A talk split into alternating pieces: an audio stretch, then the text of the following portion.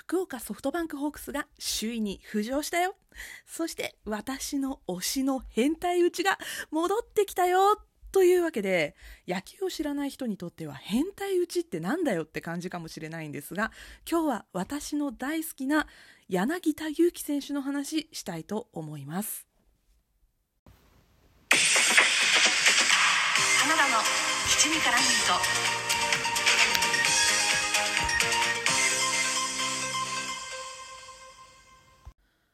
皆さんこんばんは。推しを全力でごひいきする系の人、花田花です。この番組は、ふとした瞬間に頭の中をいっぱいにする、そんなありとあらゆる私の推したちを雑多に語るラジオです。今シーズン、サヨナラ勝利がなかった福岡ソフトバンクホークス。6月18日に今シーズン初のサヨナラ勝利をしたと同時に、今月10日以来の首位浮上を果たしました。おめでとうございます。いやなんかね今シーズンはちょっとホークスの順位に結構ハラハラさせられることが多くって上がったり下がったりを繰り返してるんですがやっぱりね首位に浮上すると嬉しいものですねそれと同時に浮上してきたのが私の球界の推し柳田悠岐選手ことギータです今回は野球に詳しくなくてもきっとわかるギータの変態打ちを知ってほしいと思って収録をしております。よろしければ最後までお付き合いください。まずね、変態打ちってなんだよっていう話をする前に、柳田悠岐選手の、まあ、なんて言うんですかね、バッターとしてのスタイルについてお話をしたいんですが、まあ、ギータといえばフルスイングです。スイングスピードの速さ、振りの豪快さ、軽々とバックスクリーンまでボールを運んでしまうパワー。もうね、野球を知らなくっても、誰にでも分かりやすいパワーヒッターっていうのが柳田悠岐選手の特徴でもあります。あの、バットの振り抜き方っていうのが私は好きなんですよね。あの、ホームランに限らず、たとえ三振だったとしてもバットをしっかりと振り抜いてしまう。そのフォロースルーまで含めて私はスタイルとしてすごく大好きなんですよね。なのでまあやっぱりギータが出てくるとファンとしては球場がわっと湧くところ。この球場を沸かすスーパースターっていうところも私はギータの大好きなところです。ただね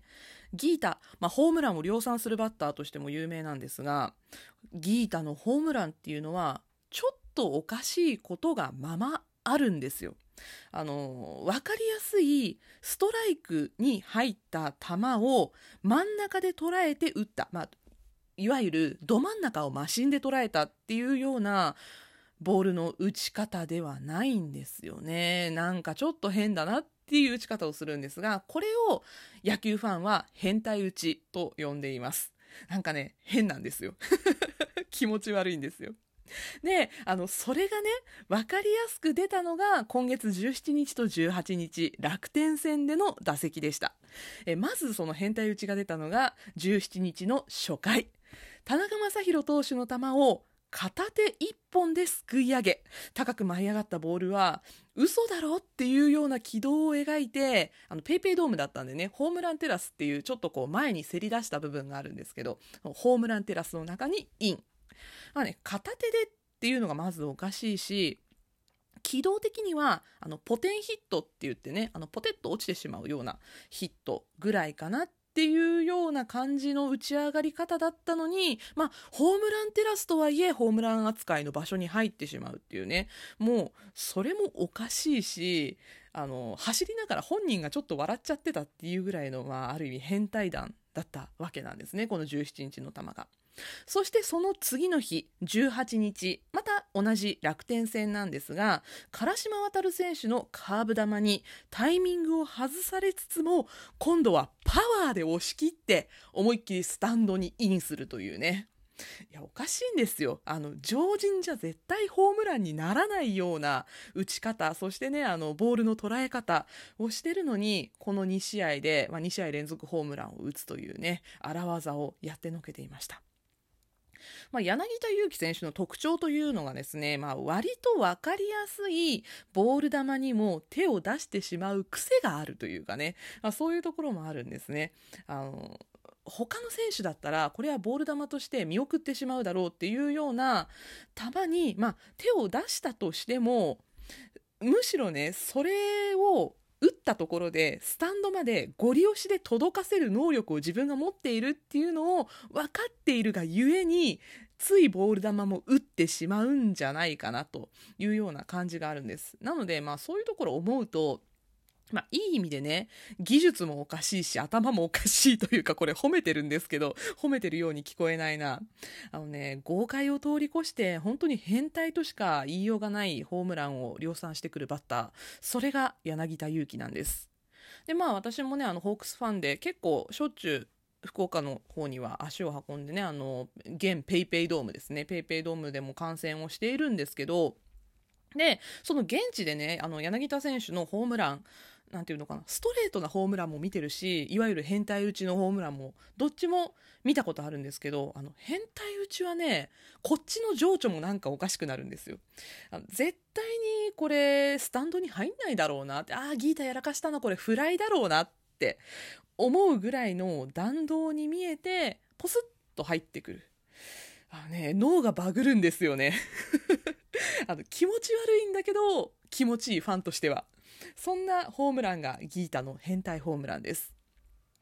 多分17日に打った田中将大投手の球を打った方のホームランの方が、まあ、誰が見てもね野球に詳しくない方が見てもこれはおかしいだろうってわかると思うので、これはね、概要欄にそのシーンを捉えたパリーグ公式の YouTube 貼っておきます。あの、本当見てほしいです。マジで変態なので。あの、打った瞬間、片手になってるし、しかもね、あの、面白いのが、実況も多分途中まで入ったと思ってないんですよ。なんかちょっとあの入ったって思ってなかったっぽくって入った瞬間おわってってなるんですけどこれあの現地で見てる観客も同じだったようで、えーと、ホームランテラスの中に入るまで観客もちょっと静かなんですね。ホームランテラスに入った瞬間わーっと観客が騒ぐ様子もちょっと見てほしいなと思いますしそしてねあの投げたマー君ですね。田中将大投手もあっけに取られてしまっています。あの後ろを見て。あそしてね、何よりも柳田悠岐選手、本人がちょっとびっくりした顔してるっていうのがアップで見れるので、ぜひぜひこの YouTube 見てみてください。あの、野球に全然詳しくないよっていう方も、この柳田悠岐の変態っぷりがわかるんじゃないかなというふうに思っています。そしてですね、このパリーグ公式 YouTube、パリーグ TV か、パリーグ TV の公式 YouTube 見ていただければわかるかなと思うんですが、あの、変態って普通に書いてあるんですよね。で、えっと、このパリーグ TV 公式 YouTube を柳田悠岐で検索をかけると、ギータ変態っていうのがいっぱい出てきて、過去の変態ヒットっていう変態ホームランっていうのもかなり見ることができます。興味がある方はぜひね、そちらも検索してみていただければなというふうに思います。日本人野手歴代最高年俸6億2000万円なんていうとんでもない数字を今年持っている柳田悠岐選手なんですが、まあね、今年は初っ端から怪我をするわ、交流戦まで絶不調だわで、もう本当にね、ファンとしてはめちゃくちゃに心配だったんですよ。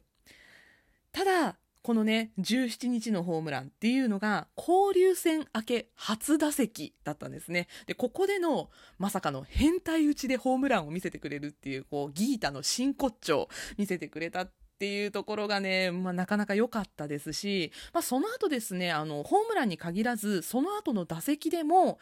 アウトにはなってはいるものの、三振がなく、いい感じの外野フライを打っているところに、まあ、ギータの復調というものをすごく感じました。でね、あの、交流戦が明けて髪も切ってすっきりしたっていうところもあってね、あの、柳田悠岐の今シーズン、ここから始まったかもしれません。今年もね、最後までワクワクさせてほしいですね。私実はあの、4月に地元のえっと、野球場にね、あの、ホークスが来まして、ホークス戦観戦に行ってきたんですが、その時ですね、あの、ギータ、怪我で離脱をしておりまして、生柳田悠岐、まだ今年は、今年というかね、今シーズンは拝めておりません。あのね、ヘスラ禁止をね、とりあえず 守ってほしいですね。あの、今年も、あの、試合中のヘッドスライディングで怪我をして戦線離脱をしていたんですが、まあね、あの、高確率でヘッスラして怪我をしてるので、ギータが。もう本当にヘッスラダメ、絶対っていうふうに思ってるんですけど、でもね、あの、貪欲に塁を狙っていくにはやっぱヘッスラ必要になるシーンもあるからね、できれば、まあできれば避けて、怪我をせずにやっていってほしいなと思います。とりあえず、あの、藤本監督からもね、あの、ヘッスラ禁止令出ているようなので、ヘッスラ禁止守って、怪我なく、ゴリゴリ打ちまくっていつもの笑顔でギータには野球を楽しんでほしいなとオタクとしては思っております、えー、というわけで今回はソフトバンクホークス柳田悠岐選手の変態打ちについてお話ししていきました。ここまでお相手は花田花でした。またお会いしましょう。バイバイ。